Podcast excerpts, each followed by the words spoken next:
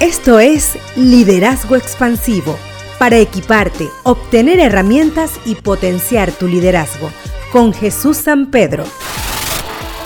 Hola, gusto saludarles nuevamente. Hoy conversaremos sobre la innovación empieza por mí.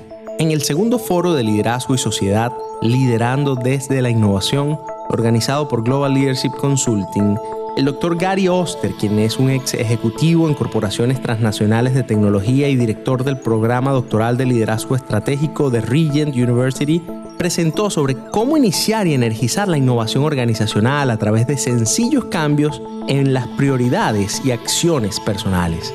A continuación se presentan 10 estrategias para que el líder o gerente pueda vencer las dificultades e implementar con éxito la innovación dentro de la corporación. En primer lugar, expanda su concepto de lo que puede ser innovado. En segundo lugar, comunique constantemente a sus subordinados que la innovación es importante.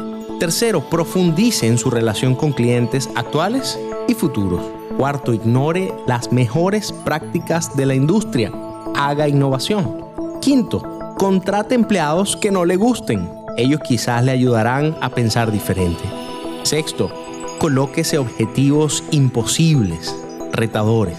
Séptimo, haga que sus clientes lo odien al tratarlos extremadamente bien y de forma novedosa. Octavo, cáigase rápido y frecuentemente.